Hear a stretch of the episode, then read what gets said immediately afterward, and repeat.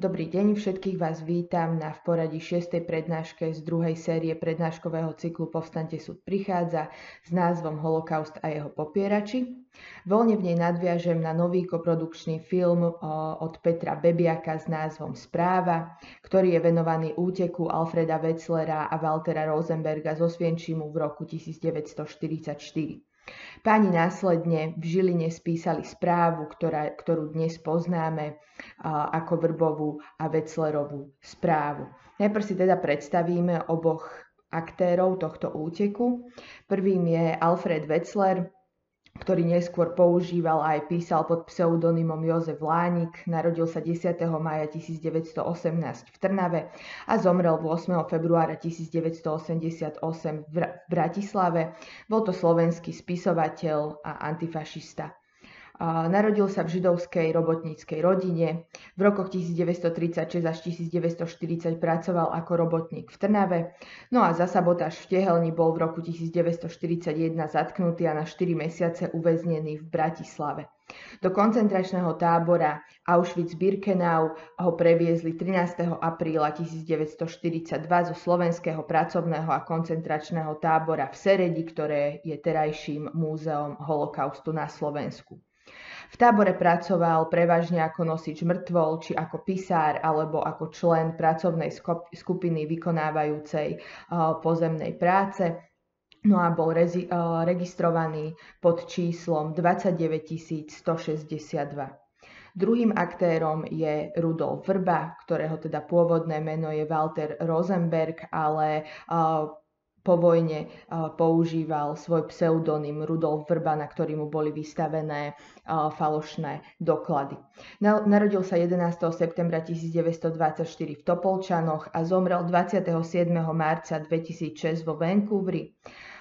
Okrem iného bol profesorom farmakológie a terapeutiky na University of British Columbia, ktorý sa špecializoval na neurológiu Publikoval viac ako 50 vedeckých prác o chemických procesoch v mozgu, o cukrovke a rakovine, ale teda predovšetkým je známy tým, že bol jeden z malej hrstky ľudí, ktorým sa podarilo utiecť z vyhľadzovacích táborov, konkrétne z tábora Auschwitz-Birkenau a následne sa mu teda podarilo poskytnúť spojencom informácie o masových vraždách, ktoré sa v tomto vyhľadzovacom tábore diali počas druhej svetovej vojny.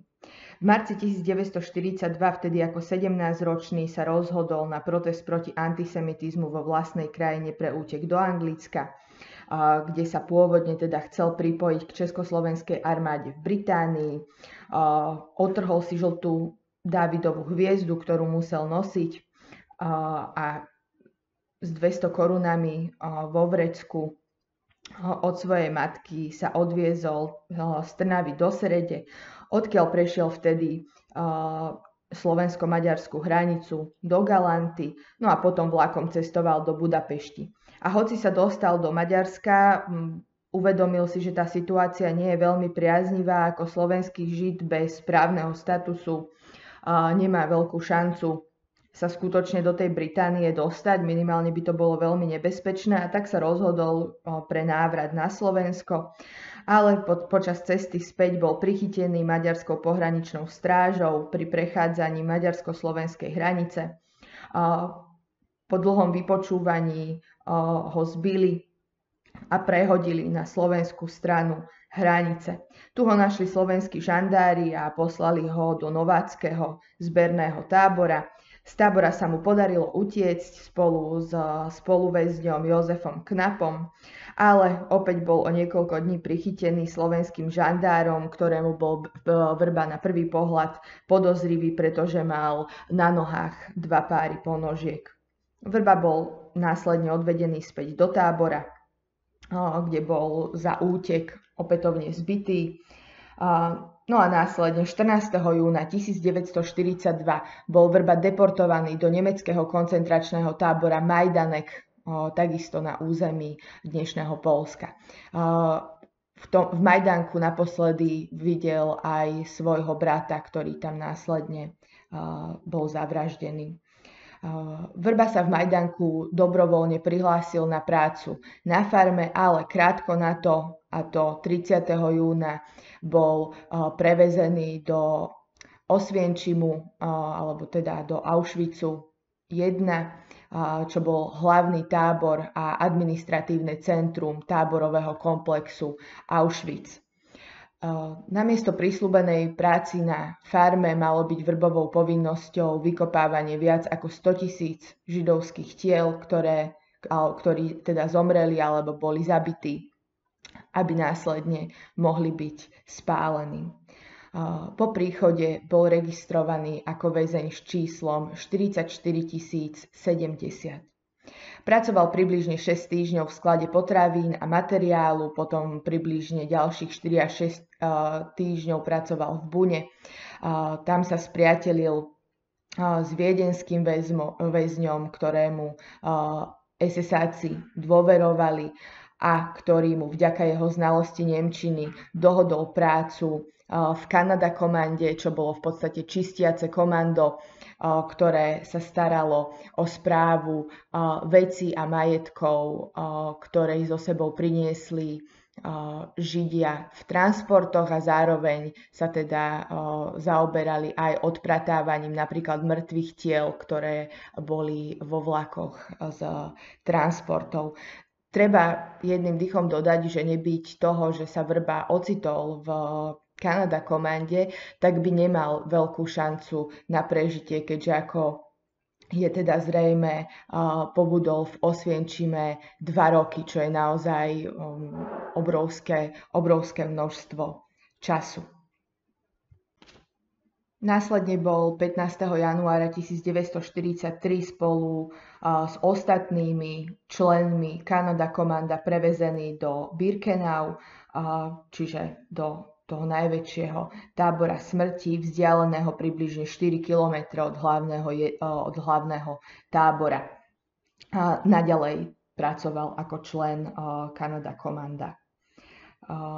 Čo sa týka ich vzťahu, tak Vrba s Veclerom si bezvýhradne dôverovali a rozhodli sa, že sa spolu pokúsia o útek s pomocou táborového hnutia odporu vyliezli v piatok 7. apríla 1944 približne o 2. hodine popoludní do vyhlbenej jamy pod hromadou dreva, ktorá bola určená na stavbu novej sekcie, ktorú nazývali Mexiko pre nových väzňov bola medzi vnútornou a vonkajšou hranicou ostantého drôtu Birkenauského vnútorného okruhu a teda vnútri vonkajšieho okruhu, ktorý bol strážený iba počas dňa. Väzni, ktorí im pomáhali pri úteku, ich zakryli vo vyhlbenom otvore, kde obaja mohli stáť doskami a na oklamanie strážnych psov roztrúsili po okolí skríše prenikavo páchnúci ruský tabak, ktorý bol nasiaknutý benzínom. Tento trik poznali od ruských vojnových zajacov a ten trik im mal zabezpečiť v podstate to, aby ich nevedeli psi podľa čuchu vyhľadať. Zo skúseností pri útekoch iných väzňov vedeli, že potom, ako bude zistená ich neprítomnosť pri nástupe, alebo teda pri apeli, bude sa po nich pátrať ďalšie 3 dní, no a preto zostali v skrýši až do 4. noci 10. apríla v civilnom oblečení, ktoré ukradli z Kanady. No a následne sa teda vybrali paralelne s riekou Sola smerom na juh k polsko-slovenským hraniciam, ktoré boli vzdialené približne 133 km.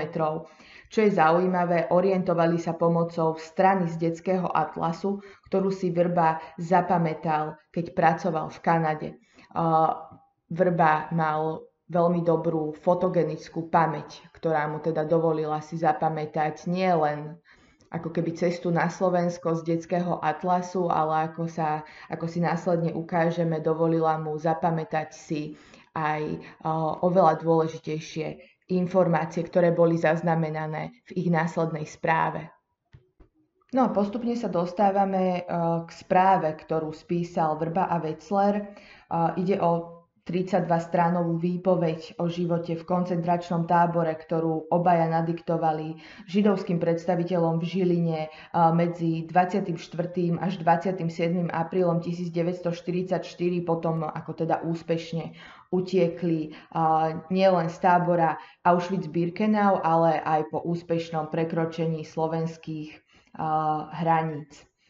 Cieľom Veclera a Vrbu bolo v prvom rade informovať o podmienkach vo vyhľadzovacích táborov, vo vyhľadzovacích táboroch a postupne tak vytvoriť medzinárodný tlak na zastavenie ďalších deportácií. Hoci bolo zverejnenie tejto správy pre verejnosť kontroverzne pozdržané, 15. mája 1944 sa začali deportácie 437 tisíc maďarských židov do Auschwitzu. Správa pravdepodobne zachránila mnoho životov. Informácie z tejto správy boli publikované napríklad prostredníctvom BBC v júni 1944 alebo v New York Times. Pápež Pius XII o nej hovoril, takisto aj americký prezident Franklin Delano Roosevelt, švedský král Gustav V, Následne aj admirál Mikloš Horty zastavil masové deportácie Židov. Nie je úplne známe, či to urobil práve kvôli týmto žiadostiam. V každom prípade v júni boli maďarské deportácie zastavené, konkrétne to bolo 9. júla 1944 a niektoré správy uvádzajú, že vďaka zastaveniu deportácií sa zachránilo približne 200 tisíc židovských životov, ale nemusí to byť úplne pravda. To číslo je pravdepodobne trošku, trošku prehnané a ono zase na druhú stranu ono sa to nedá nejako objektívne vypočítať. Správa Vrbu a Wetzlera sa skladala z troch častí, pričom Wetzler napísal prvú časť správy, ktorá sa teda týkala Osvienčimu, Vrba napísal tretiu časť správy, no a spoločne napísali druhú časť správy, ktorá sa týkala konkrétneho množstva transportov, ľudí v týchto transportoch a tak sa im vlastne podarilo ako keby približne spočítať koľko ľudí v Brezinke zomrelo, pričom podľa ich správy bol odhad splinovaných Židov v Brezinke iba v tom skúmanom období, kedy tam obidvaja boli, 1 765 tisíc. Táto správa nebola napísaná na jednu, na jednu šupu, alebo ako by som to povedala, o, pracovali na nej a bola prepracovaná ešte 6 krát od o, toho prvého nástrelu, pričom bola prekladaná už počas toho, ako sa písala, bola prekladaná zo slovenčiny do nemčiny, následne sa preložila aj do maďarčiny a do angličtiny. Prekladala sa s pomocou Gizely Steinerovej a takisto pomáhal Oskar Krasňanský, čo bol inžinier a stenograf. Výsledkom, ako som už spomínala, bola v Nemčine 32-stranová správa, ktorá bola teda následne odovzdaná pričom tá pôvodná slovenská verzia sa do dnešných dní nezachovala. Samotná správa obsahovala aj situačný náčrt uh, Auschwitzu 1 a Auschwitzu 2 spolu s polohou železničnej rampy, ktorá sa nachádza v strede uh, vzhľadom k týmto dvom táborom, poloha táborov je tam zachytená továrenské budovy firiem Krupp a Siemens, ďalej sú tam na, načrtnuté plynové komory 1, 2, 3, 4 a brezový les alebo brezový háj, vlastne podľa ktorého je celý ten tábor uh, pomenovaný Birke ako brezový, čiže uh, Birkenau. Uh, kruhy o, ohraničujúce tábory tvoria strážne veže a mimo kruhov sú je železničná stanica, pomocný tábor Hermenze. Táto, tento náčrt bol teda pôvodne v Nemčine a Slovenčine, dochovaná je do dnešných dní tá anglická verzia a my už na Slovensku máme teda aj slovenskú verziu, ktorá je podľa tohto náčrtku preložená. Takisto máme, alebo teda sa zachoval náčrtok, ako vyzerali veľké plynové komory, respektíve budovy, v ktorých boli plynové komory aj krematória. Častokrát sa správa Vrbu a Wetzlera označuje ako osvienčímske protokoly. Pravda je však taká, že to nebola jediná správa, ktorá bola súčasťou osvienčímskych protokolov, pretože Vrba a Wetzler neboli jediní, ktorí z Osvienčimu nielenže ušli, ale ktorým sa teda aj podarilo informovať svet o tom, čo sa deje v nemeckých vyhľadzovacích táboroch osviečimské protokoly alebo The Auschwitz Report, alebo teda v origináli zverejnené ako The German uh, Extermination Camps uh, Auschwitz Birkenau uh, v podstate obsahujú tri správy. Prvá z nich je tá, ktorú sledujeme my, alebo o ktorej sme sa bavili, čiže je to správa Vrbu a Wetzlera. Ďalej obsahuje správu Rozina a Mordovica No a posledná je správa polského majora, ktorú napísal Jerzy Tabel. Budem vám rozprávať aj o týchto správach, alebo ich teda tak v krátkosti spomeniem a zhrniem, čo obsahovali, na čo nadvezovali, o čo vlastne obohatili tú správu Vrbu a Veclera. A pri tom, akom vám budem o nich, o nich rozprávať, vám pustím záznam o koncentračných táboroch, o nemeckých koncentračných táboroch a tento záznam bol zverejnený alebo teda bol premietaný aj pred Norimberským tribunálom, kde súdili najväčších vojnových zločincov. Správa Rozin Mordovic je sedemstranová správa Arnošta Rozina a Česlava Mordovica, tiež slovenských väzňov, ktorí 27.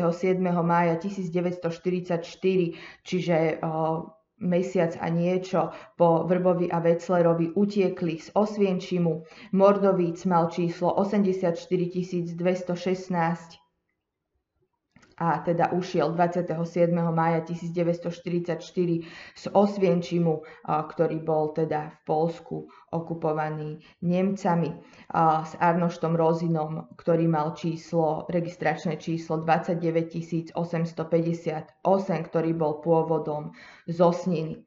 Na Slovensko prišli 6. júna toho istého roku a svoju správu nadiktovali opäť Oskarovi Krasnianskému zo Slovenskej židovskej rady v dome miestneho muža Bobbyho Rajcha v Liptovskom Mikuláši.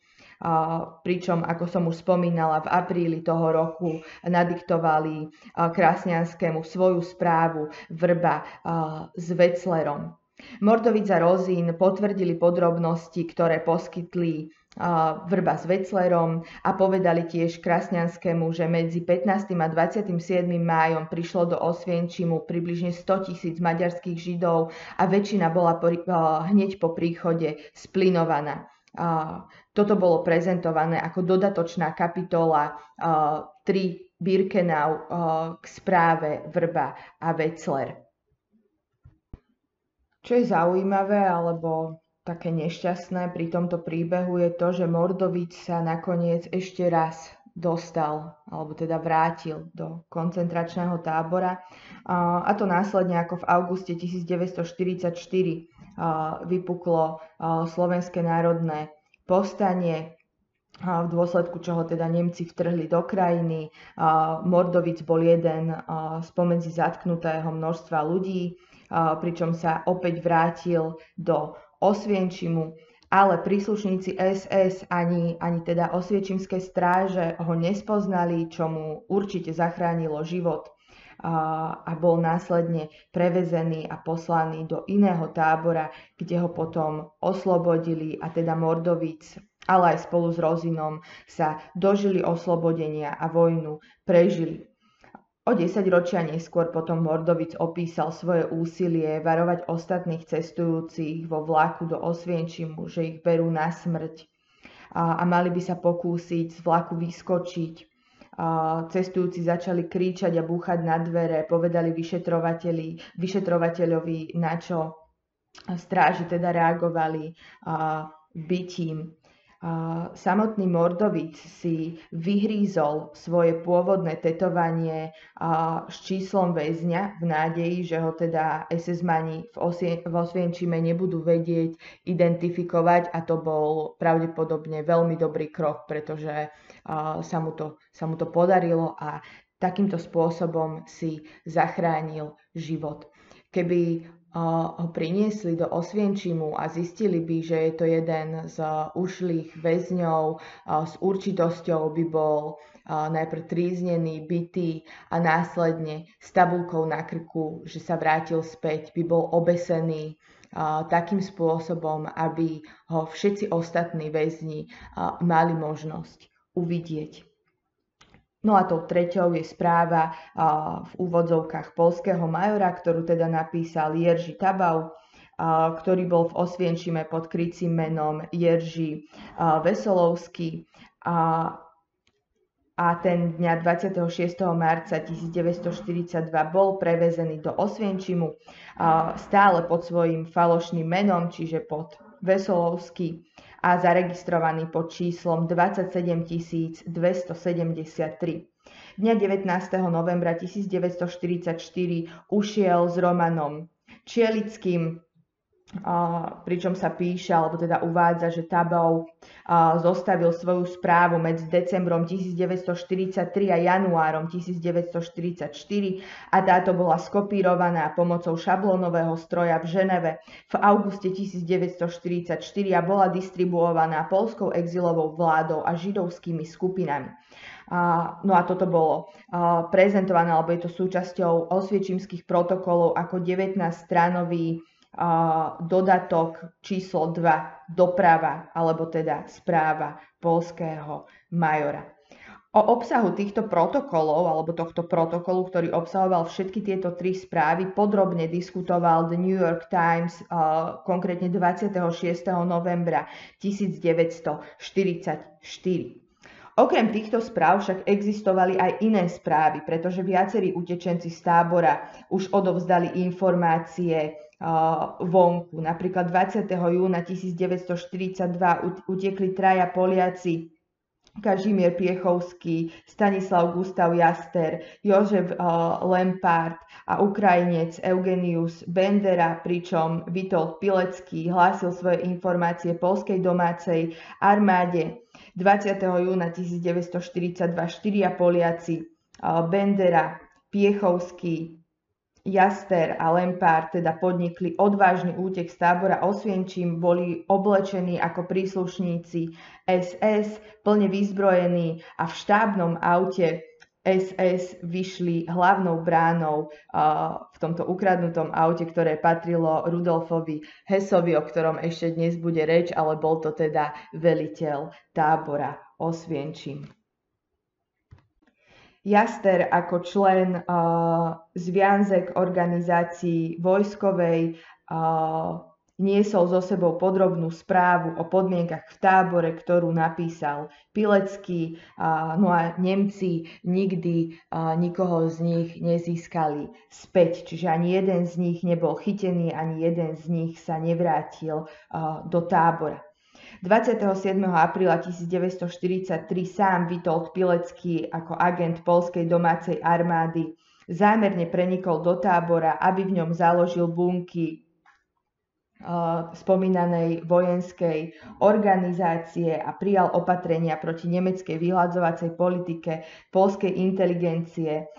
Utiekol spolu s dvoma ďalšími polskými vojakmi Janom Redžejom a Edvardom Čieselským. Každý zostavil samostatnú správu pre polskú domácu armádu, pričom tá Vitoldová správa bola preložená do angličtiny, ale britská vláda ju odložila s pripojenou poznámkou, v ktorej sa uvádzalo, že neexistujú žiadne náznaky spolahlivého zdroja. Dňa 2. novembra 1943 Kazimír Halori, ďalší polský väzeň, utiekol a odovzdal informácie polskej socialistickej strane No a Natália Zarembina zhromaždila svedectvo ďalšieho polského utečenca a ďalších do správy s názvom Auschwitz, tábor smrti, ktorá bola publikovaná v angličtine v roku 1943 v Londýne. Objavili sa správy o nemeckej genocíde, vrátane prejavu polskej exilovej vlády v spoločnosti národov z 10. decembra 1942 a dôkazov od utečeneckého židovského väzňa z Majdanku Dionýza Lenarda. Doposiaľ však existovali uh, iba obmedzené informácie o tom páse smrti v Osvienčime. V podstate môžeme to zhrnúť takým spôsobom, že skutočne až správa Vrbu a Veclera bola dostatočne úderná a zároveň bola dôveryhodná a ako keby rozpútala tú mašinériu boja proti holokaustu, boja proti vyvražďovaniu, proti systematickému vyvražďovaniu Židov v, vo vyhľadzovacích táboroch Nemecka. No a teraz si ukážeme cestu uh, tej vrbovej, alebo teda najmä vrbovej a veclerovej správy od ukončenia vojny až do uh, súčasnosti pričom sa budeme zameriavať na takéto vyrovnávanie sa s holokaustom, pretože aj to samotné vyrovnanie sa s holokaustom je viac rozmerné. Môžeme sa baviť o súdení zodpovedných osôb za holokaust v Európe, ale aj v Izraeli. Môžeme sa na to pozrieť spôsobom cez historický revizionizmus a s ním spojeným popieranie holokaustu. Bolo pomerne zložité nastaviť túto prednášku tak, aby teda nás stále sprevádzala Vrbová a Veclerová správa a zároveň, aby som teda upozorňovala na tie uh, najdôležitejšie body, ktoré sa od ukončenia druhej svetovej vojny udiali, ale teda nejakým spôsobom sa mi to podarilo a preto som urobila takú chronológiu vybraných udalostí, ktoré sa týkajú holokaustu, ale teda tým ich spoločným menovateľom je práve správa Vrbu a Veclera, a o týchto udalostiach sa teda budeme v nasledujúcej časti prednášky baviť. Ako prvý bod mám uvedené zločiny proti ľudskosti, ktoré boli ako prvýkrát zadefinované v článku 6 písmeno C Charty Medzinárodného trestného tribunálu v Norimbergu, ktorá bola súčasťou Londýnskej dohody z 8. augusta 1945. No a na základe tejto charty Medzinárodného trestného tribunálu boli súdení vojnoví zločinci konkrétne zločiny proti ľudskosti, do nich radíme aj genocídu, respektíve holokaust. Ďalším takým dôležitým momentom, na ktorý je nutné upozorniť, je Štile Hilfe. Štile Hilfe je organizácia je to nemecká organizácia, ktorú môžeme preložiť ako Tichá pomoc. Ten celý názov bol Tichá pomoc pre vojnových zajacov a internované osoby. Bola to organizácia, ktorá teda pomáhala zatknutým, súdeným alebo hľadaným osobám s radou SS. Pardon. Túto organizáciu pôvodne zriadila Helena Elizabeth von Isenburg, v roku 1950, v roku 1946, no ale následne bola teda v roku 1951 vytvorená alebo teda sa v nej prezentovala najmä Gudrun Burvicová, o ktorej, ktorá je vlastne takým tým najdôležitejším spojitkom medzi popieraním holokaustu alebo teda zločinmi SS a touto organizáciou. Tie aktivity, ktoré teda začali uh, už v roku 1946, kedy to teda ešte fungovalo ako tajná skupina, tak sa podarilo tejto tajnej skupine Tichá pomoc uh, Podarilo sa im pomôcť k úteku mnohým veľmi významným dejateľom v Tretej ríši. Medzi nich napríklad patril Adolf, Adolf Eichmann, o ktorom ešte dnes bude reč, Johann von Leers, Walter uh, Rauf alebo Josef Mengele, ktorým teda pomohli utiecť do uh, Južnej Ameriky. Čo môžeme dodať, tak od roku 2012 v podstate tá tichá pomoc sa už nejakým spôsobom verejne uh, neprejavuje, a, ale ten výraz samotný, to štile Hilfe, uh, je v Nemčine používaný dodnes ako nejaký obrázok pre podporu uh, prívržencov tých národne socialistických ideológií a pre prívržencov alebo teda pre popieračov holokaustu. No a prečo spomínam tú Gudrun Burvicovú? No, ako je už aj z obrázku jasné, uh, jej uh, pôvodné meno alebo meno zaslobodná bolo uh, Gudrun Himmler, pretože to bola dcéra uh, Heinricha Himmlera, teda vrcholného predstaviteľa uh, NSDAP a autora tzv. tzv. konečného riešenia uh, židovskej otázky ona sa nikdy počas svojho života nerozišla s tou nacistickou ideológiou, práve naopak celý svoj život až teda do roku 2018, kedy 24. mája v Mníchove zomrela nacistickú ideológiu, hájila, popierala akýkoľvek holokaust alebo náznaky a preto aj ona patrila k tým, ktorí holokaust ako taký odmietali a pomáhala jeho popieračom. Ďalším dôležitým momentom, ktorý sa uh, odohral uh, v tom celosvetovom meritku, bolo odsúdenie Rudolfa Hösa, veliteľa tábora Auschwitz 1 alebo Osvienčím 1 za vojnové zločiny a zločiny proti ľudskosti v roku 1947. Po, dru- po skončení druhej svetovej vojny Hosova manželka Hedviga, ktorú väznili v Briti, nakoniec prezradila miesto jeho úkrytu. Spojenci ho sa dolapili 11. marca 1946, pričom sa vydával za farmára menom Franz Langer. No a počas norimberského procesu napríklad svedčil ako svedok v procese so Osvaldom Pólom a s firmou, s firmou IG Farben. Hoz na norimberskom procese podpísal aj priznanie, v ktorom prijal zodpovednosť za smrť 2,5 milióna ľudí uh, splinovaných v plynových komorách a ďalšieho pol milióna v dôsledku podvýživy a zlého zaobchádzania. On sám, podobne ako väčšina uh, nacistických, uh, nacistických uh, tých predstaviteľov sa odvolával na rozkazy a najmä teda na ten najznámejší Himmlerov prejav k vyšším dôstojníkom SS v Krakove z roku 1943. A 25. mája 1946 bol Rudolf Höss eh, vydaný do Polska, kde bol súdený, ako som už spomínala, za vojnové zločiny a zločiny proti ľudskosti. Svoje činy nikdy neolutoval a 2.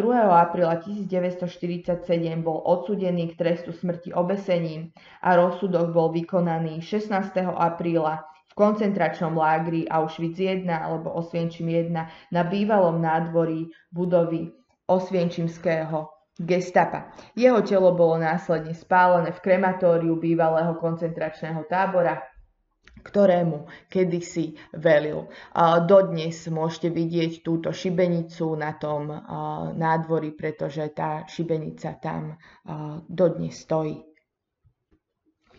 No a teraz sa dostávame postupne k dvom procesom, ktoré na seba na prvý pohľad nenadvezujú, ale na druhý pohľad, ako vám ukážem, sú veľmi úzko prepojené. Prvý bude Kessnerov proces, ktorý sa odohrával v roku 1954 až 1955, hm, respektíve s odvolaniami aj neskôr. No a potom preskočíme o 10 rokov alebo takmer 10 rokov neskôr a pozrieme sa na Eichmannov proces v roku 1960 až 1962.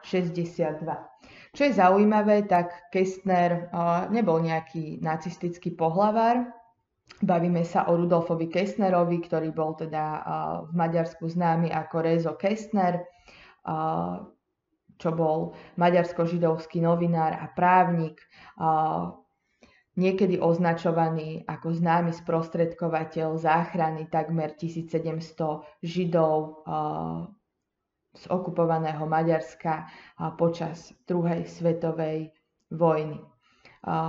Kestner bol alebo teda Kastner bol jedným z predstaviteľov pomocného a záchranného výboru, ktorý bol v skratke známy ako Váda, čo bola teda malá židovská skupina v Budapešti, ktorá počas druhej svetovej vojny najprv pomáhala židovským utečencom uniknúť z nemecky ovládanej Európy do Maďarska a po nemeckej okupácii Maďarska od 19. marca 1944 zase im pomáhala uniknúť aj z Maďarska do slobodného sveta. Medzi májom a júnom 1944 bolo do vyhľadzovacieho tábora Auschwitz-Birkenau každý deň deportovaných 12 tisíc maďarských židov a Kastner v tejto dobe vyjednával s Adolfom Eichmannom o prepustení 1685 Židov, ktorí by mohli bezpečne odísť do Švajčiarska vlakom, ktorý je teda známy ako Kastnerov vlak, výmenou za peniaze, zlato a diamanty. pričom v apríli 1945 napríklad aj navštívil v rámci svojho vyjednávania s Eichmannom terezínske geto. Na druhej strane v tomto procese stál Malkiel Grünwald alebo Greenwald, ktorý bol pôvodne v tomto procese súdený za urážku nadstí potom, ako Rudolfa Kastnera obvinil z kolaborácie s nacistami počas druhej svetovej vojny v napísanom pamflete, ale k tomu sa ešte dostaneme. Tento spor bol teda zaujímavý najmä tým spomínaným Kessnerovým alebo Kastnerovým vlakom, ku ktorému sa teraz dostaneme, pretože je to jeden z najviac sporných momentov v dejinách holokaustu vôbec. Kastnerov vlak je označenie pre vlakovú súpravu ktorá sa teda skladala z 35 nákladných vozov, ktorá 30. júna 1944 opustila Budapešť eh, s takmer 1700 Židmi a bezpečne eh, ich odviezla do eh, Švajčiarska. Vlak bol samozrejme pomenovaný po Rudolfovi Kastnerovi, ktorý tento vlak vyjednal s Adolfom Eichmannom. Ten Kastnerov vlak sa niekedy aj prirovnáva k Noémovej arche, ale je to také trošku nadnesené, ale tak spomeniem to.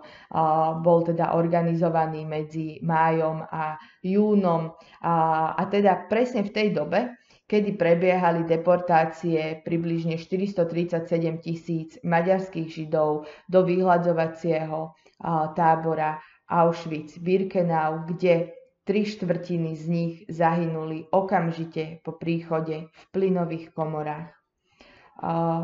Ľudia do vlaku boli zaradzovaní pomerne zo širokého spektra spoločenských tried a bolo medzi nimi teda aj 273 detí, z ktorých niektoré boli aj síroty.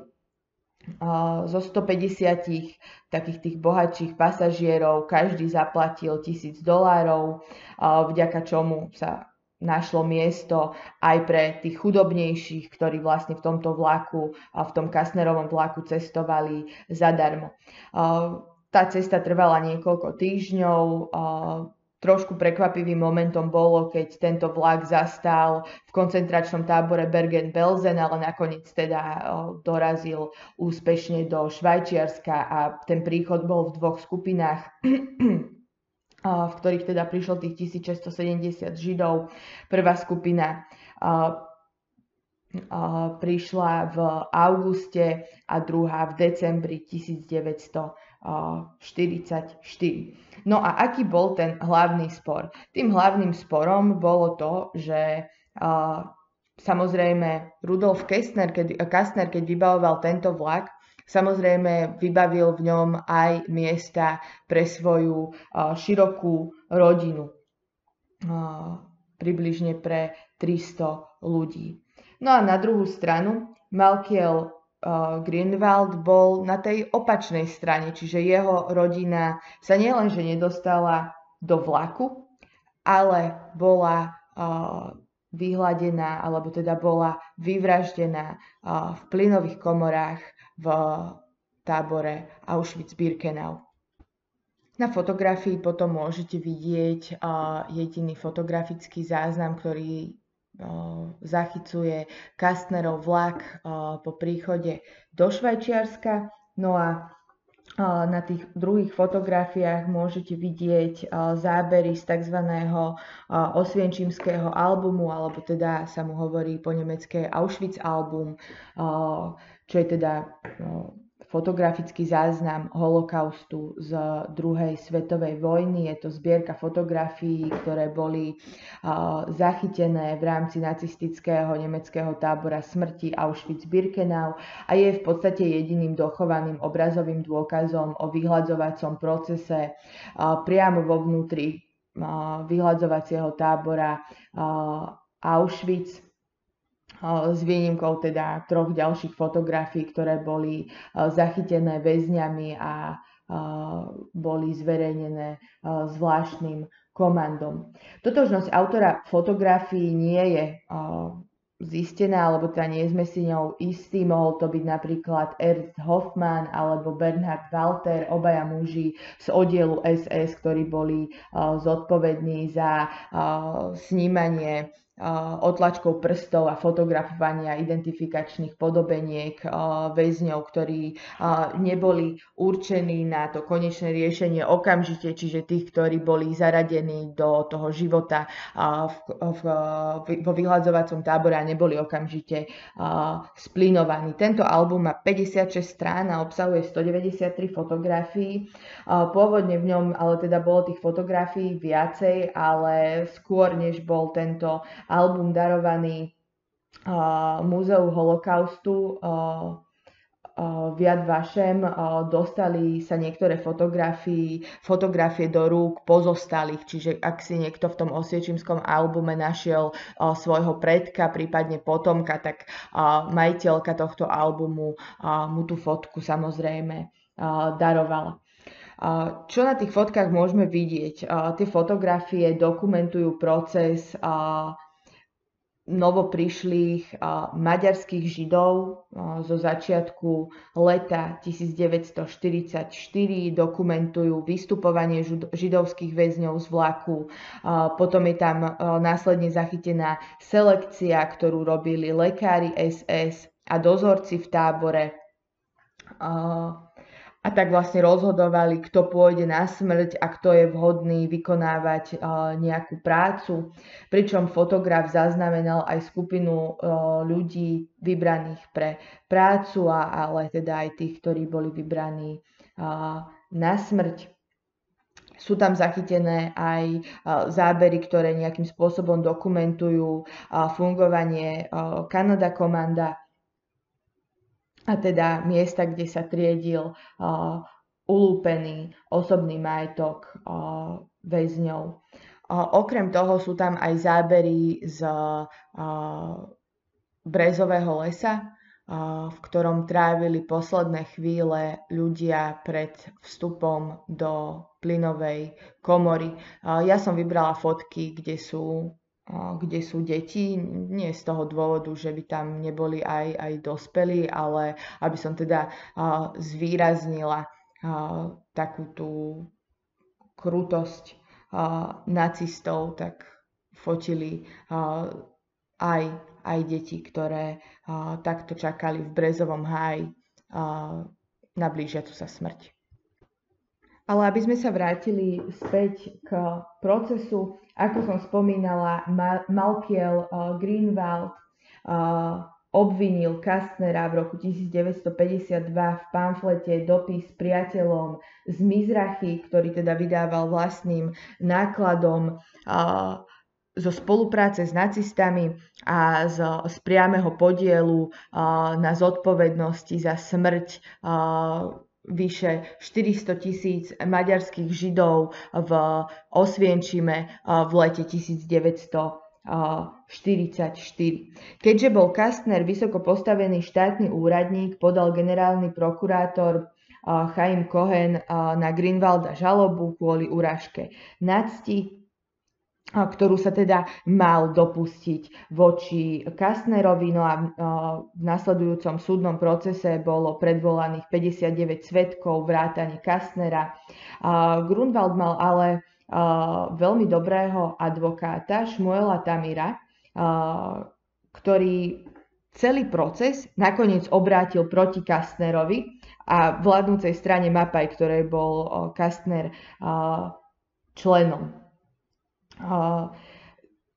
tou kľúčovou otázkou bolo, či Kastner v skutočnosti kolaboroval s Eichmannom a s plukovníkom SS Kurtom Becherom v rámci svojich snách o zabezpečenie odchodu približne 1700 maďarských židov do Švajčiarska v júni 1944. Grünwald a Tamir obvinili Kastnera, že nevaroval maďarské židovstvo, že ich presídlenie, ako to teda nazývali nacisti, v skutočnosti presídlením nebolo a tieto deportácie boli priamou cestou do plynových komôr a teda priamou cestou k vyvraždeniu. Tvrdili, že Kastner vedel o plynových komorách pri najmenšom od konca apríla 1944, no a tuto narážame na správu Vrbu a Wetzlera, ktorá mala byť tou, o ktorej Kastner vedel, keďže ju v kópii obdržal najneskôr na konci apríla, respektíve najneskôr na začiatku mája, čiže skôr ako sa začali samotné deportácie z Maďarska. A keďže nevaroval túto židovskú komunitu o skutočnej povahe deportácií, tak sa teda podľa nich podľa nich bolo jeho motívom zaistenie bezpečného odchodu iba pre vybraných ľudí, medzi ktorými, ako som už spomínala, bola aj jeho rodina a priatelia.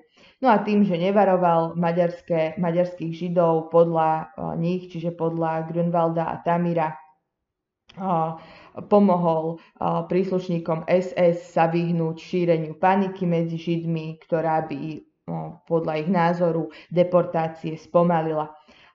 Greenwald ho obvinil celkovo zo štyroch vecí a prvá bola teda, že kolaboroval s nacistami, druhá, že pomohol nacistom maďarských židov vyvraždiť, tretia, že z toho všetkého osobne profitoval a štvrtá, že nacistom pomáhal v súdnych procesoch po skončení druhej svetovej vojny.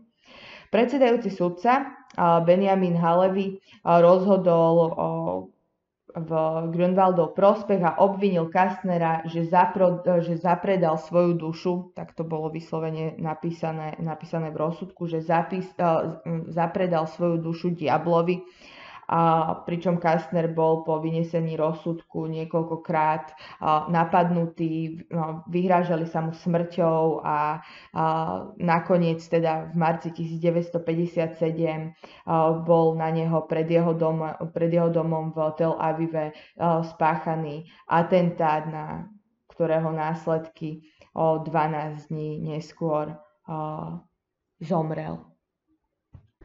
Skôr ako zomrel, ale teda podal uh, odvolanie, uh, ktoré teda uh, bolo rozhodnuté úplne, úplne inak a teda tú Kessnerovú vinu odvolací súd odvolací súd zrušil, pričom jeden zo piatich sudcov pri odvolacom súde, sudca Hešin, v súvislosti so zrušením tohto obvinenia alebo teda tej Kessnerovej viny napísal, že, citujem, na základe rozsiahlých a rozličných dôkazov, ktoré boli uh, počas uh, procesu zhromaždené, je celkom jednoduché popsať, uh, popísať Kastnera ako čiernejšieho, ako je čierna farba a vložiť mu tak na čelo Kainovo znamenie ale je taktiež možné ho popísať ako čistejšieho než napadnutý sneh a vnímať ho ako spravodlivého našej generácie. Muža, ktorý sám sebe vystavil, ktorého, ktorý sám seba vystavil smrteľnému nebezpečiu, aby zachránil ostatných. Celkovo tento proces alebo teda kritici tohto procesu upozorňujú, že podobný prístup môže viesť k posunutému dojmu, že Rezo Kastner nesie absolútnu zodpovednosť za, za vyvraždenie uh, vyše 400 tisíc maďarských židov v lete 1944. Uh, to jednoducho nie je pravda. Hej. Uh, napriek tomu však ten rozbehnutý proces ako keby už nebolo možné, možné zastaviť. A síce nakoniec z toho právneho hľadiska Kastner nie je považovaný za vinného. Dodnes sa otvárajú otázky o spoluzodpovednosti uh, židovských organizácií uh, alebo teda viny židovských organizácií na holokauste, ale k tomu sa ešte dostaneme pri procese s Eichmannom, na ktorý ideme práve teraz. Adolfa Eichmana o, zajali agenti Mossadu pod vedením Rafiho Eita na večer 11. mája v roku 1960. naložili ho do prenajatého auta, potom ho odviezli do skrýše v jednom z tzv. bezpečných domov v Buenos Aires. No a jeho prvé slova po, po zajatí, že vraj boli, viem, že ste Izraelci, viem, že som v rukách Židov. Tam Eichmana držali niekoľko dní, pretože teda Mossad údajne vypatral aj aniela smrti z Osvienčimu, čiže Jozefa Mengeleho a Mossad chcel dostať ako keby dve muchy jednou ranou. Nakoniec sa však šéf Mossadu Izer Harel rozhodol, že Mengeleho nechajú tak, pretože spojiť tieto dva únosy by bolo riskantné. Už samotný únos jedného nacistu bol veľmi riskantný. V každom prípade na konci maja 1960 pristálo v Izraeli lietadlo s Eichmannom na palube a, a to priamo toho priamo na letisku zadržali izraelské úrady a začal sa súd. Kvôli Eichmannovi bola dokonca postavená nová súdna sieň a on počas procesu bol celý čas v takej uh, sklenenej klietke z nepriestrelného skla, aby na ňo nikto nemohol zautočiť. Čeli mnohým obvineniam, uh, usvedčujúcim svedeckým výpovediam a množstvu dôkazov. Uh, stále opakoval vetu, iba som plnil rozkazy, iba som plnil rozkazy. Ani tomu však nakoniec teda nepomohlo a v roku 1962 bol najvyšším izraelským súdom odsúdený na trest smrti obesením. obesením. Ten bol vykonaný 1. júna 1962 no a jeho telesné pozostatky boli spopolnené, vyvezené na, do medzinárodných vôd, kde boli následne rozprášené. Nás však ani tak samotne nezaujíma tento proces s Eichmannom momentálne, ale nás zaujíma takéto pozadie tohto procesu. Opäť sa začali vynárať otázky v spojitosti Eichmann a Kastner, spolupráca alebo nespolupráca židovských organizácií na holokauste minimálne tých maďarských židov.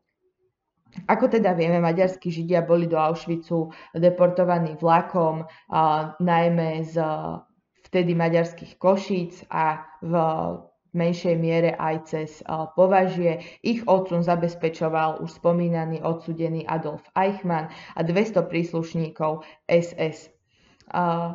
A hoci Kastner a ďalší členovia Budapešťanskej židovskej rady poznali pravdu o koncentračných táboroch, stovky tisícov maďarských židov sa ju jednoducho nedozvedeli.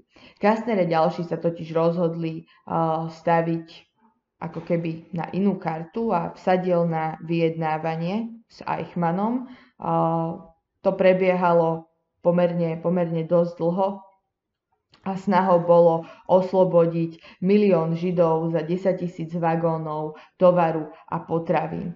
Pomer vyzeral z pohľadu Židov priaznivo, rátali pritom s pomocou aj, aj západu. Pre nacistov to ale bola v podstate iba iba hra. A Kastner to najneskôr koncom apríla po prečítaní Vrbovej a Veclerovej správy musel vedieť, že jednoducho s nacistami nevyjedná výmenu tovaru a potravín, akéhokoľvek množstva tovaru a potravín za milión židovských životov. Kastner teda dosiahol záchranu 1684 maďarských židov, ktorí, ako som už spomínala, boli prevezení Kastnerovým vlakom z Maďarska do Švajčiarska. Boli medzi nimi najmä teda vybraní ortodoxní židia, intelektuáli, umelci, samozrejme aj tí najbohatší, čiže tí multimilionári, ktorí to proste všetko nacistom zaplatili, lebo inak sa nedalo. Kastner, keď si prečítal Vrbovú a Veclerovú správu, ešte začiatkom mája 1944 navštívil svoju rodnú Kluž v Sedmohradsku a miestenku na vlak takýmto spôsobom zabezpečil aj 388 členom svojej širokej rodiny. Čo je teda dôležité, môžeme povedať, že minimálne 2,5 týždňa, čo bol Kastner, čo bol Kastner informovaný o, o, o Auschwitzi, o Auschwitzi Birkenau z Vrbovej a Veclerovej správy, využil tento čas na to, aby zachránil teda v prvom rade svoju rodinu a dajme tomu, môžeme to nazvať aj židovskú elitu, ale už som spomínala, že tam bolo aj teda takmer 300 uh, sirôt. Uh, to ale nie je niečo, niečo špeciálne, pretože podobne sebecky ako on sa správali uh, viacerí a to bolo práve to, čo Vrba, uh, Rudolf Vrba nikdy nedokázal uh, odpustiť tej židovskej uh, sionistickej komunite. Uh, a napísal vlastne aj uh, na, uh, o, o tom aj teda pamäti a uh, jeho prvá žena uh, hovorila, že teda on sa vždy vyjadroval ako I can't forgive, že nemôže proste odpustiť, uh, ale teda pod tým nemyslel iba, iba nacistov, ale aj Kastnera a židovské rady, ktorých on teda považoval za spoluvinníkov na na genocíde, najmä teda tých maďarských židov. Samotná Vrbová a Beclerová správa informuje o chode Auschwitz-Birkenau, ale nehovorí samostatne o tom, že by mali prísť následne nejaké transporty z Maďarska, že sú očakávané v maji a júni. Ale Rudolf Vrba aj vo svojej neskoršej knihe Utiekol som zo, Svenč- zo Svienčimu, ktorá prvýkrát vyšla na začiatku 60. rokov, ale aj v rozhovore s rôznymi novinármi a publicistami uvádzal, že v podstate začiat, že už na začiatku roku 1944 pozoroval prípravy na výstavbu novej železničnej trate, ktorá by umožňovala priamu prepravu väzňov z ich miesta pôvodu až do plynových komôr. Napríklad oznámil, že počul, ako sa príslušníci SS rozprávajú, že budú mať čoskoro maďarskú salámu na tony, čo mala byť podľa vrbu teda narážka na zvyk utečencov, ktorí si balili na dlhé cesty jedlo, ktoré teda dokázalo vydržať dlhšie, pričom vrba napísal, citujem, keď dorazili židovské transporty z Holandska, prídeli boli obohatené sírmi. Po príchode francúzskych transportov to boli sardinky. Chalva a olivy zase po príchode transportov z Grécka a teraz hovorili SS o maďarskej saláme, známej maďarskej potravine, vhodnej na dlhej cesty. A, koniec citácie. Čiže toto je také trošku, také trošku sporné a častokrát sa mu to vytýka, alebo teda niektorí historici mu to vytýkajú, napríklad Miroslav Kárny, ktorý k tejto problematike teda povedal, že a, ťažko povedať, že či a, je to pravda, že či naozaj upozorňoval alebo chceli upozorniť Vrba s Veclerom práve tých maďarských židov, keďže tá samotná správa neuvádza takúto informáciu, alebo či ide len o nejaké zveličovanie po nejakom časovom rozostupe a potom, čo sa teda už dozvedel, aj aké udalosti vlastne nasledovali po tom, čo bola publikovaná ich správa. Ako som spomínala, najpodstatnejšie na tom procese s Adolfom Eichmannom z toho nášho uhla pohľadu je ale tá kritika, ktorá vznikla pri tomto procese, alebo teda počas neho. S touto kritikou prišla Hannah Arendtová, ktorá teda pripomenula to, čo tento proces ako keby zásadne obchádzal. A taká tá hlavná téma alebo tá hlavná téza, ktorú ona prezentovala vo svojich článkoch, ktoré vychádzali ako série reportáží pre týždenník New Yorker a následne teda vyšli aj knižne pod titulom Eichmann v Jeruzaleme, bolo to, že tento proces bol ako keby premarnenou šancou preskúmať spojitosť medzi fungovaním židovskej elity počas druhej svetovej vojny a nedostatkom opozície pri odsunie Židov do koncentračných táborov, respektíve do vyhľadzovacích táborov. V skrátene to môžeme povedať, že sa nepreskúmala zodpovednosť Židov v orgánoch, ktoré vo väčšej alebo menšej miere kolaborovali s nacistami. Arentová mala reputáciu liberálnej židovky z Manhattanu, ktorá teda navyše ani nepodporovala vznik štátu Izrael a vybrala si ako keby veľmi nevhodnú dobu na takúto kritiku, pretože to bol presne čas také, takého toho budovania identity nového štátu, ktorý sa teda odvážila, odvážila kritizovať a spochybňovať časť židovskej elity, ktorá predtým práve ako keby spolupracovala alebo nejakým spôsobom koordinovala tie deportácie z Európy a teraz následne zase stála na čele novovzniknutého izraelského štátu, kam rozhodne patril aj Rezo Kastner ktorý mal v tom v Izraeli alebo teda v novom židovskom štáte pomerne vysoké politické funkcie. Články a kniha Hany Arentovej vyvolali medzi ortodoxnými židmi obrovskú vlnu kritiky. Napríklad profesor Jacob Telmon alebo Jakob Talmon, čo bol rešpektovaný akademik z Oxfordu a Hebrejskej univerzity, okamžite Arentovú konfrontoval vo svojom článku v britskom Observeri, kde napísal, že nacisti postupne systematicky zobrali Židom nielen silu na odpor, ale aj vôľu žiť. Pričom väzni v Auschwitzi neverili pravde, aj keď sa každý deň pozerali na dým z plynových komôr. Židovské rady boli v tom celom bezmocnými rukojemníkmi.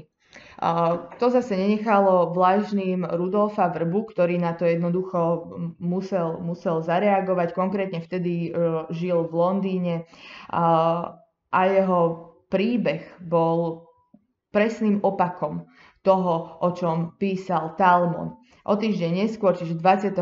septembra 1963 vyšiel v Observery Vrbov článok, ktorom ostro na Talmona reagoval vetami, že pošpinil pamiatku tých mŕtvych židov, ktorí vo Varšave aj v Auschwitz vytvorili podzemné hnutia a spolu s nežidovskými väzňami bojovali proti nacistickej mašinérii. Vrba Talmonovi vyčítal aj nedostatočnú citlivosť pri argumentovaní s dôverčivosťou židov, odchádzajúcich do koncentračných táborov. Mysleli si totiž, že odchádzajú do pracovných táborov v nových rezerváciách niekde na východe a že sa tým môžu zachrániť pred prípadnými pogrommi a Talmonovú tichú obhajobu židovských rád, ktoré podľa neho nemohli nejako konať, ilustroval práve príbehom Rézu Kastnera. Vrba mal samostatne aj veľký problém s Eichmannovým procesom, pretože nemohol v procese svedčiť, keďže ho nepozvali. A to aj napriek tomu, že bol že to bol práve on, ktorý chcel zachrániť maďarských židov, alebo teda on sa tak aspoň cítil, že on bol ten, ktorý chcel zachrániť maďarských židov pred ich vyvraždením a, a zastaviť tak Eichmana. Izraelská ambasáda v Londýne a, Vrbu samozrejme vypočula v rámci prípravy tohto súdneho procesu, ale teda vec uzavrela s tým, že Vrba neprináša k téme ako keby nič nové na rozdiel od desiatok iných svetkov, ktorí Vrbovú a Veclerovú správu napríklad šírili, ale oni ju sami nenapísali a medzi nimi bol napríklad aj Oskar Krasniansky, ktorý v tomto spore vystupoval, ale zároveň, a teda zároveň bol ten, ktorý ako keby prepisoval správu Vrbu, z Vecle, Vrbu a Veclera, keďže mu ju sami, sami diktovali, ale nebol on sám jej, jej tvorcom. Oficiálne izraelské dokumenty, ako napríklad aj Yad Vashem alebo Múzeum holokaustu, sa pomerne dlhé obdobie systematicky vyhýbali menám slovenských židov, ktorí napísali správu, čiže Vrbovi a Veclerovi.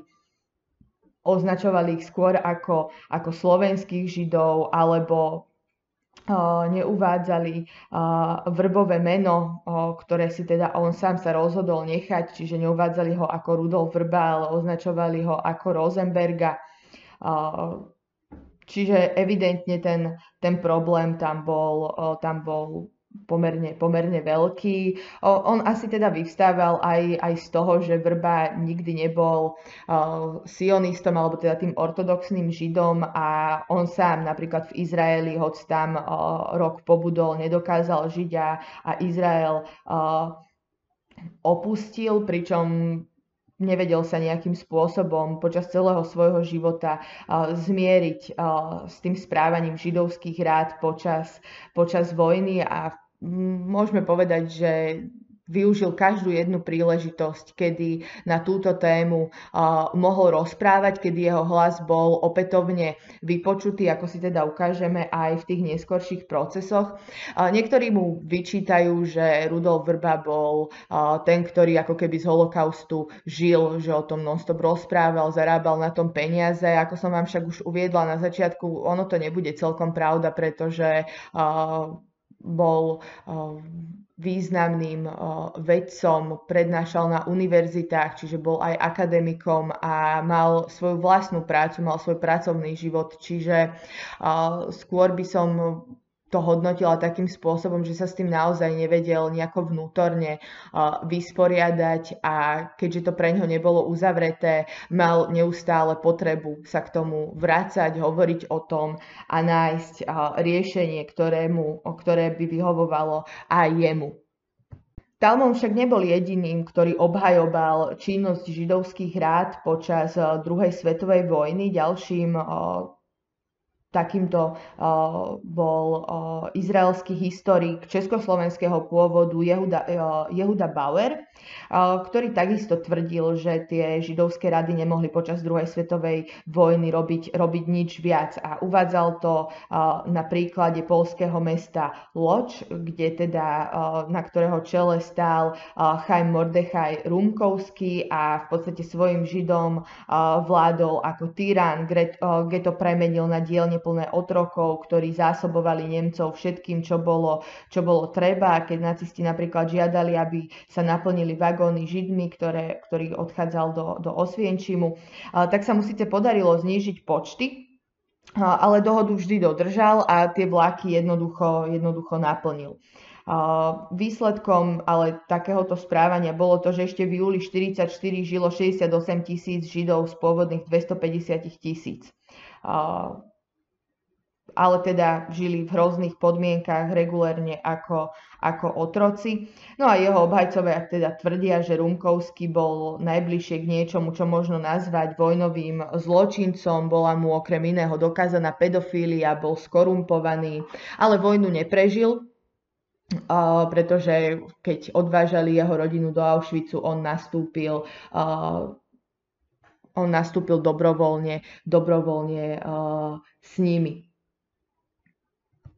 Rumkovský, podobne ako Kastner, samozrejme vedel o tom, čo sa deje v, vo vyhľadzovacích táboroch. Hej, vedel, že tam Židia idú na jednoznačnú smrť, ale napriek tomu o tom tej židovskej komunite nepovedali a to z toho dôvodu, ako keby, aby zachovali nejaký poriadok. Hej, a podľa Bauera mal takýto postup určitú logiku.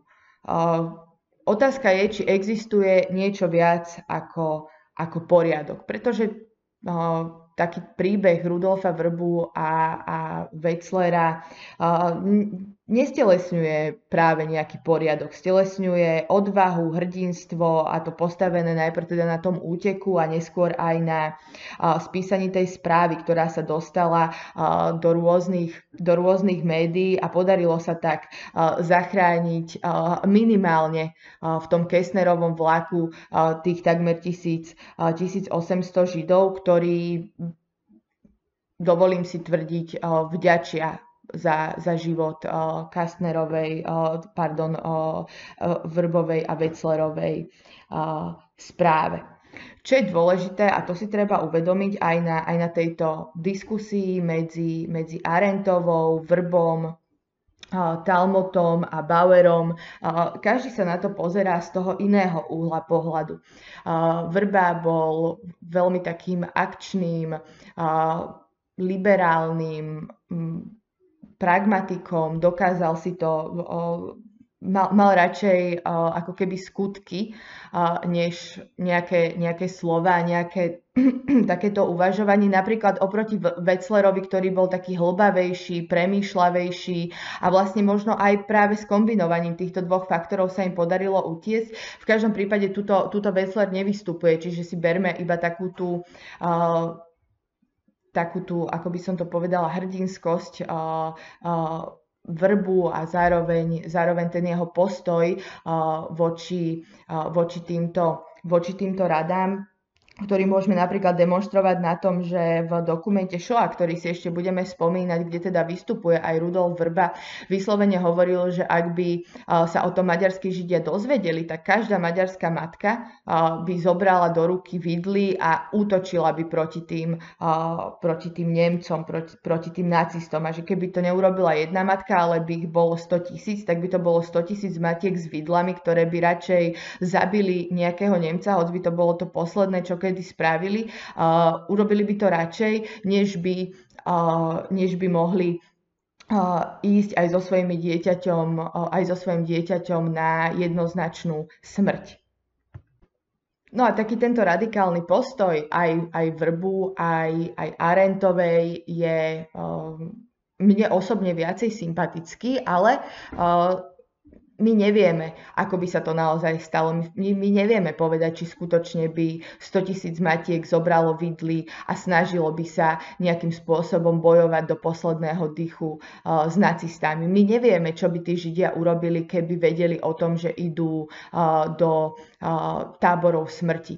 My nevieme, či by tomu boli ochotní a schopní uveriť my nevieme, či by do tých vlakov nastúpili, alebo by vypukla nejaká revolúcia a, a bojovali by uh, za svoj život, alebo teda za život svojich detí. My vieme len hodnotiť uh, to, čo sa, to, čo sa udialo uh, z toho a, a teda posudzovať to na základe nejakých objektívnych faktov a faktorov, ktoré v tej dobe jednoducho boli.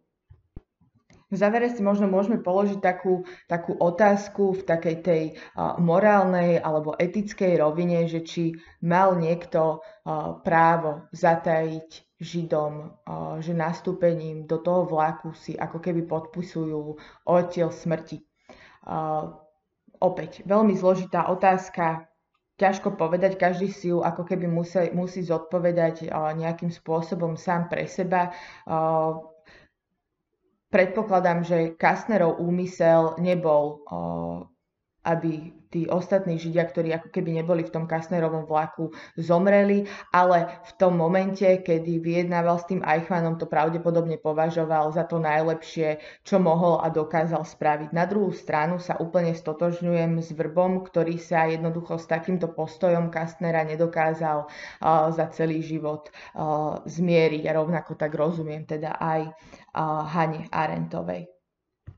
Ďalším dôležitým milníkom v tom procese vysporiadania, vás, vysporiadania vás eh, s holokaustom, pardon, bol frankfurtský proces s pracovníkmi z tábora Osvienčim, ktorý prebiehal v roku 1963 až 65. Eh, eh, je to taký ten ďalší postup k tomu, k tomu zadosťučineniu, ktorý, ktoré potrebovali proste obete, obete toho holokaustu ako som už povedala, prebiehal od decembra 63 do augusta 65. Obžalovaných bolo spolu 22 osôb, pričom padlo 20 rozsudkov a z toho teda 6 uh, doživotí. A medzi tými hlavnými predstaviteľmi alebo medzi tými hlavnými obžalovanými bol Robert Mulka, čo bola pravá ruka uh, Rudolfa Hösa, uh, Wilhelm Friedrich Boger, ktorý je známy svojou Bogerovou húpačkou, bol to veľký násilník a takýmto spôsobom mučil väzňov, Viktor Capesius, čo bol lekárnik a pravá ruka Jozefa Mengeleho, no a Jozef, Jozef Kler. Pri tomto procese vypovedal aj Rudolf Vrba, aj Alfred Wetzler. Bolo tam dokopy približne 200 svetkov, vrátane teda svetkov z Československa, mnohí prišli aj z, Izraeli, z Izraelu, z USA, z Kanady. Jeden z dôkazných materiálov bol aj už spomínaný osvietimský alebo osvienčimský album. Robert Mulka na konci tohto procesu bol odsudený na 14 rokov väzenia. Boger dostal doživotie, Capezius 9 rokov väzenia a Jozef Kler, čo bol teda hlavný dozorca v koncentračnom tábore Osvienčím, bol takisto odsudený na doživotie. No a postupne sa dostávame k procesu s Ernstom Zündelom, kde teda bolo veľmi dôležité alebo zohrávalo dôležitú úlohu svedectvo Rudolfa Vrbu v roku 1985. V roku 1984 obvinila kanadská vláda Ernsta Zündela, nemeckého publicistu, známeho popierača holokaustu, ktorý mal v Kanade status imigranta, že vydáva a šíri materiály o, kto, o ktorých nepravdivosti vie a podnecuje nimi antisemitizmus. Obžaloba na Cundela viedla, viedla k dvom súdnym konadiam a rade odvolaní. Prokuratúra vzniesla proti nemu obvinenie, že, že vydaním dvoch diel, konkrétne Západ, vojna a islám a knihy Richarda Hardwooda zomrelo skutočne 6 miliónov, vyvolával sociálnu a rasovú neznášanlivosť. Väčšinu materiálov, ktoré Cundel distribuoval, síce napísali iní neonacisti a popierači holokaustu, prípadne pravicoví extrémisti, no aj on sám prispel k tomuto dvo, dvomi uh, knihami. Uh, konkrétne Vrba, alebo teda Rudolf Vrba, svedčil v tomto procese v januári 1985 spolu s Laurom uh, Hilbergom. Ten proces trval, trval 7, uh, 7 týždňov. Uh, Zundel mal výborného právnika, volal sa Doug Christy, inak mimochodom je to známy advokát popieračov holokaustu, členov Ku Klux Klanu a všetkých pravicových extrémistov. No a tento Doug Christy sa teda pokúšal podkopať vrbovú výpoveď tým, že požadoval napríklad stále podrobnejšie popisy, pričom potom označoval akúkoľvek nezrovnalosť, ktorá z jeho výpovedi vznikla za veľmi významnú. A keď Vrba povedal napríklad, že videl horieť tela v jame, tak Christy sa spýtal, aká hlboká bola táto jama. Keď Vrba opísal dôstojníka SS šplhajúceho sa na strechu plynovej komory, tak sa uh, spýtal na výšku a uhol. Uh, jednoducho bolo to, bolo to také veľmi neslušné, nedôstojné a Christy počas eh, toho procesu neustále tvrdil, že tie vrbové znalosti napríklad o plynových komorách boli z druhej ruky, pričom podľa vrbovej výpovede pre proces s Adolfom Eichmannom v roku 1961 získal informácie o plynových komorách od Filipa Müllera, čo bol zondekomandant a teda pracovník v, priamo v krematóriu čo následne aj Miller potvrdil v 79. napríklad. Hej.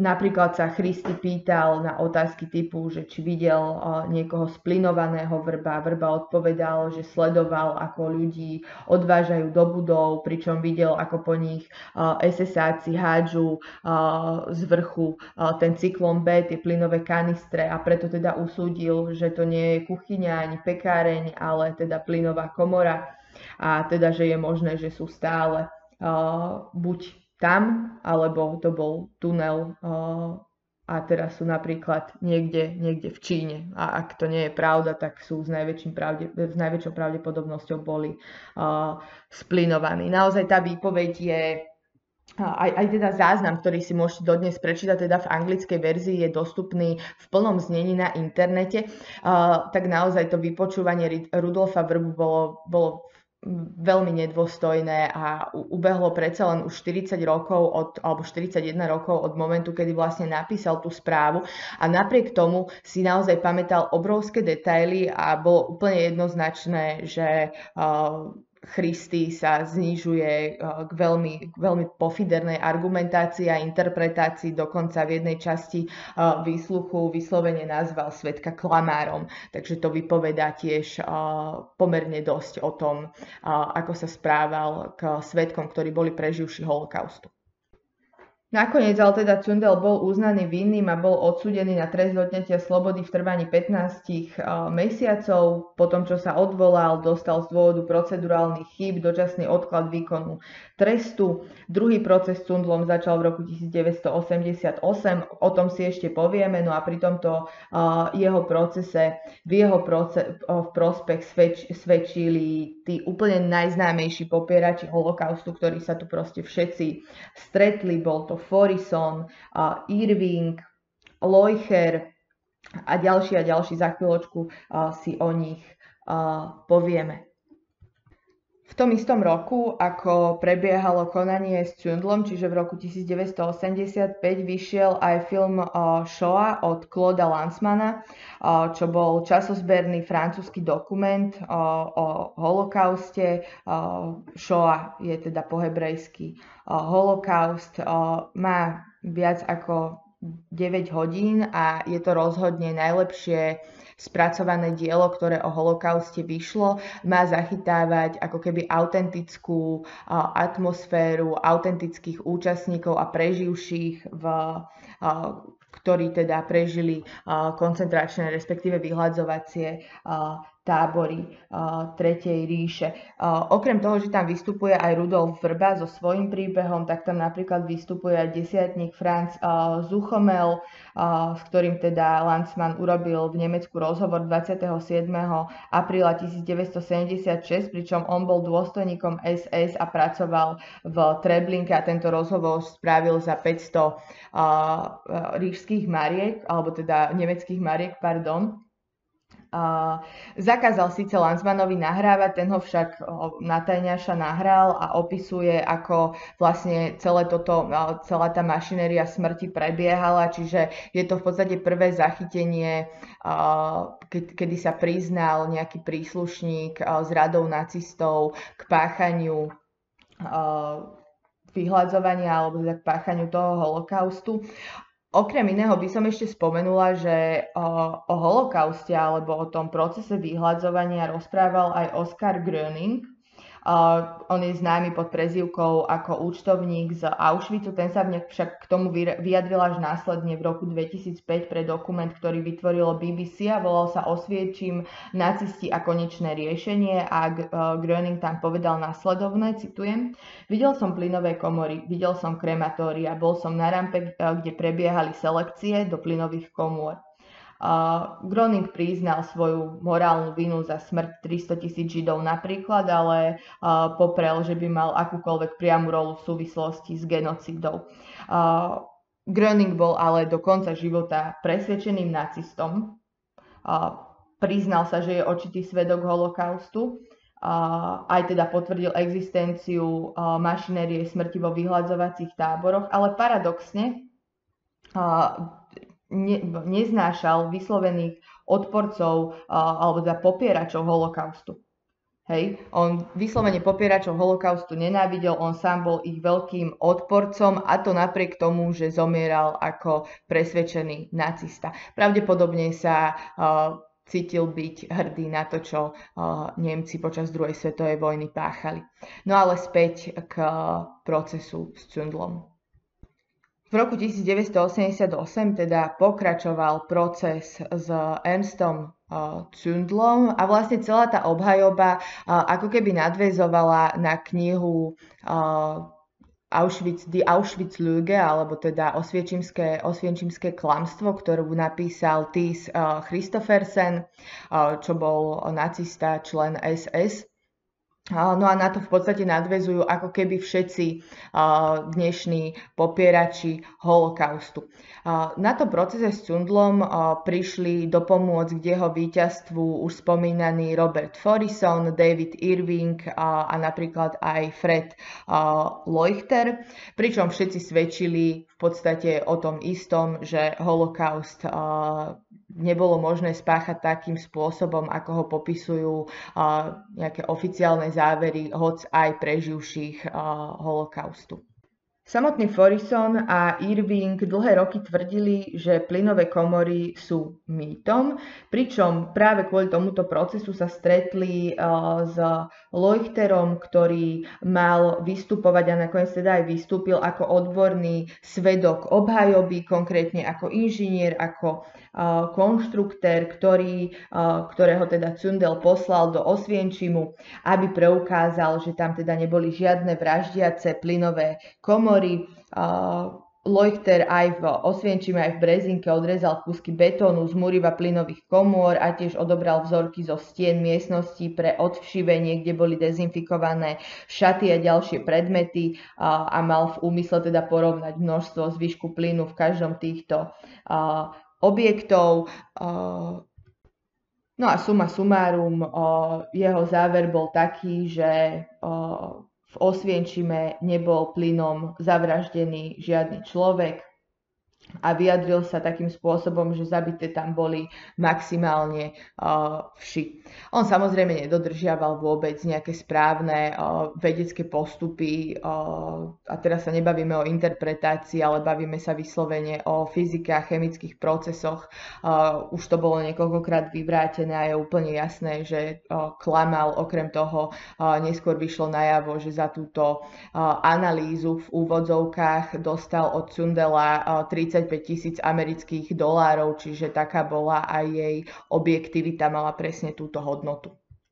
Popierači holokaustu na čele s Irvingom teda označovali toto Leuchterové svedectvo alebo túto jeho správu za historickú udalosť čo je samozrejme nemalo absolútne žiaden vplyv na rozhodnutie súdu a podobne ako v roku 85 aj v roku 88 bol Cundel uznaný vinným a bol odsudený na 9 mesiacov výkonu trestu odňatia slobody, avšak v roku 1992 vyhlásil kanadský najvyšší súd zákon, podľa ktorého bol bolo Cundelové obvinenie protiústavné.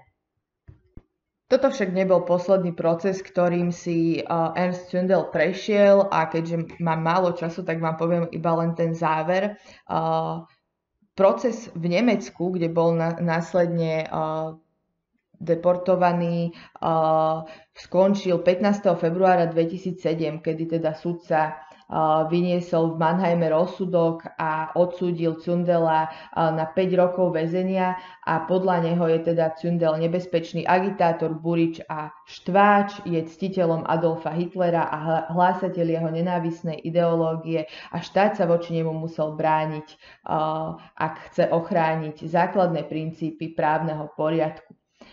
Dostal teda najvyšší trest, aký možno v Nemecku udeliť za štvanie ľudu, čo je pre nich ako keby paragraf, ktorý slúži na vlastne pre tých popieračov holokaustu. Súd mu zároveň ani nezapočítal dovtedajšiu dvojročnú väzbu a, teda možnosť obvyklej predčasnej milosti po vykonaní dvoch tretín trestu. Takže trvali na tom, aby si odsedel celý 5-ročný trest bez akýchkoľvek úľav.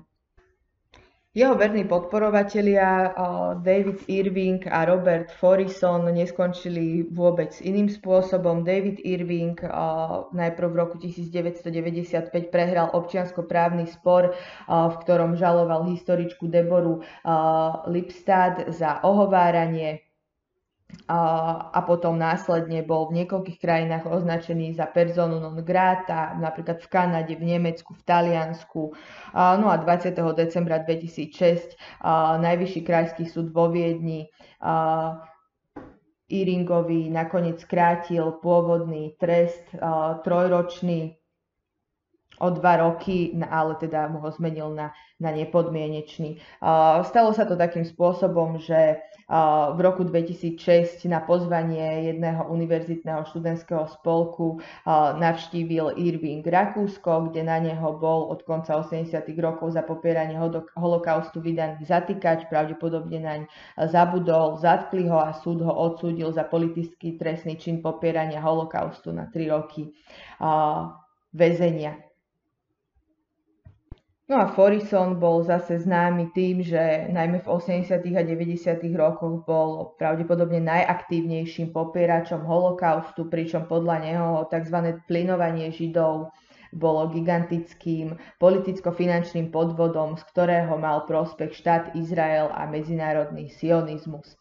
A Forison tvrdil, že cyklon B, čiže kyselina kianovodíková, je nevhodná k, k usmrcovaniu ľudí a svoje argumenty teda opieral, alebo teda tie argumenty týkajúce sa neexistencii plynových kom- komôr opieral najmä o to, že nie je možné držať 2000 osôb v uzavretej miestnosti o rozmere 210 m štvorcových, že pracovná čata vstupovala bez plynových masiek do miestnosti, že nebolo možné preniknúť do plynovej komory a odstrániť mŕtve tela bez toho, aby predtým bola miestnosť vyvetraná že kyselina kianovodíková je horlavá výbušná látka, preto ju nie je možné používať v blízkosti pece a tak ďalej a tak ďalej.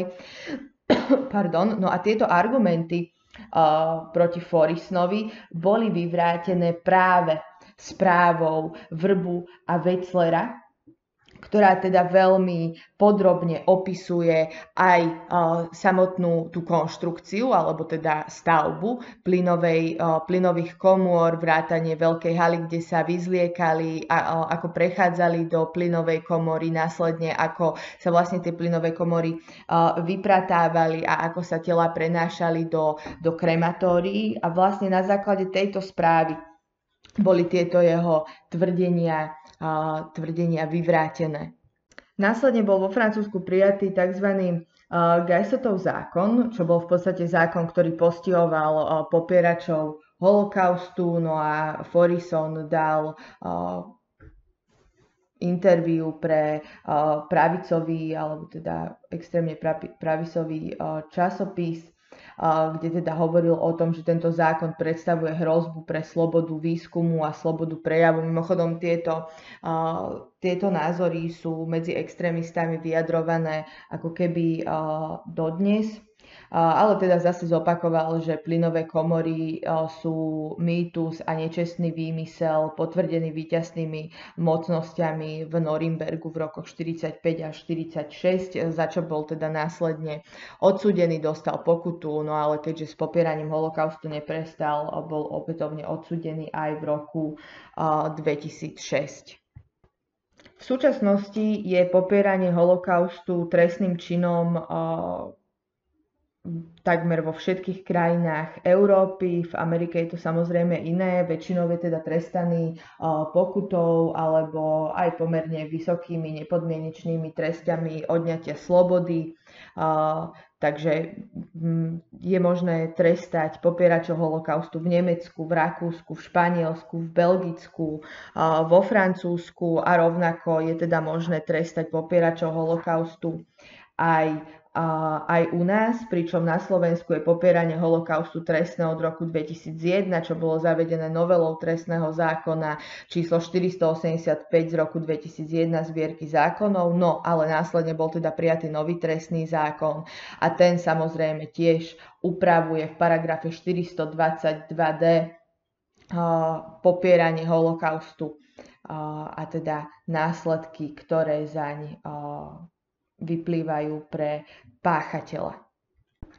Zároveň, a to je veľmi dôležité, Európsky súdny dvor pre ľudské práva považuje holokaust za preukázanú historickú udalosť, pričom popieranie holokaustu chápe ako skutok, ktorý nespadá pod ochranu článku 10 Európskeho dohovoru o ochrane ľudských práv a základných slobôd. Tento článok 10 hovorí o slobode prejavu, čiže žiadnym spôsobom uh, ho nenarúša. Popieranie holokaustu je často súčasťou útokov na židovskú komunitu a takéto vyhlásenia sú považované za podnecovanie rasovej nenávisti, antisemitizmu a xenofóbie. Na záver pri pohľade na dobové fotky Osvienčimu 1, kde je teda nápis Arbeitsmacht frei a Osvienčimu Birkenau, by som chcela povedať, že popierači holokaustu vo svojej podstate útočia na dva základné princípy, ktorými sú teda sloboda prejavu a hľadanie historickej pravdy. Metódy popieračov holokaustu sa v posledných rokoch pomerne intenzívne menia už to nie je iba taká malá skupinka politických extrémistov. Popierači za, začínajú využívať všemožné prostriedky, aby dosiahli svoj cieľ a z toho dôvodu je teda dôležité hovoriť o holokauste a je dôležité hovoriť aj o jeho aj o jeho popieraní. Ten historický revizionizmus alebo taká tá snaha historičo, his, popieračov holokaustu používať vedecké metódy, ho, hoci úplne nekvalifikovane so zlou metodológiou a, a vlastne z dopredu a, určeným a, záverom sa nie úplne vždy dá odhaliť.